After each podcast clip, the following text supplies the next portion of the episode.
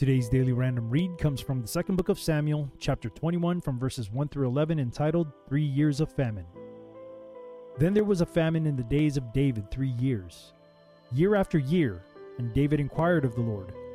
And the Lord answered, "It is for Saul, and for his bloody house, because he slew the Gibeonites." And the king called the Gibeonites and said unto them, Now the Gibeonites were not of the children of Israel, but of the remnant of the Amorites. And the children of Israel had sworn unto them. And Saul sought to slay them in his zeal to the children of Israel and Judah. Wherefore David said unto the Gibeonites, What shall I do for you? And wherewith shall I make the atonement? That ye may bless the inheritance of the Lord.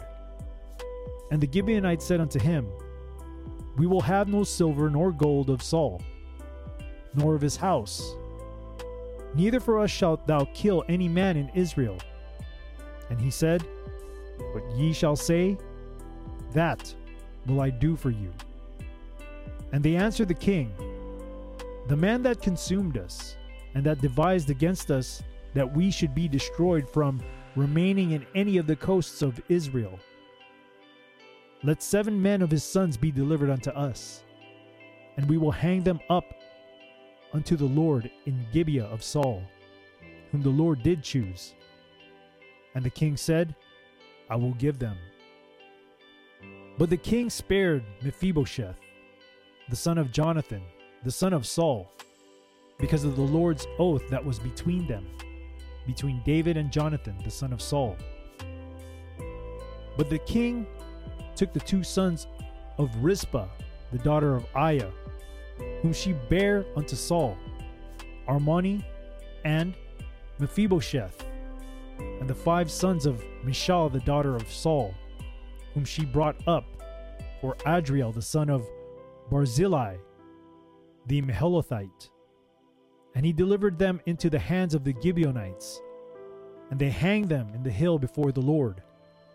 And they fell all 7 together, and were put to death in the days of harvest, in the first days, in the beginning of barley harvest.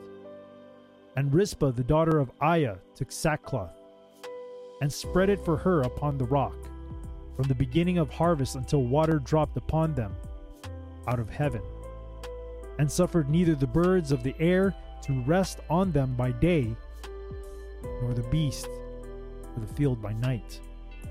And it was told David what Rizpah, the daughter of Aiah, the concubine of Saul, had done.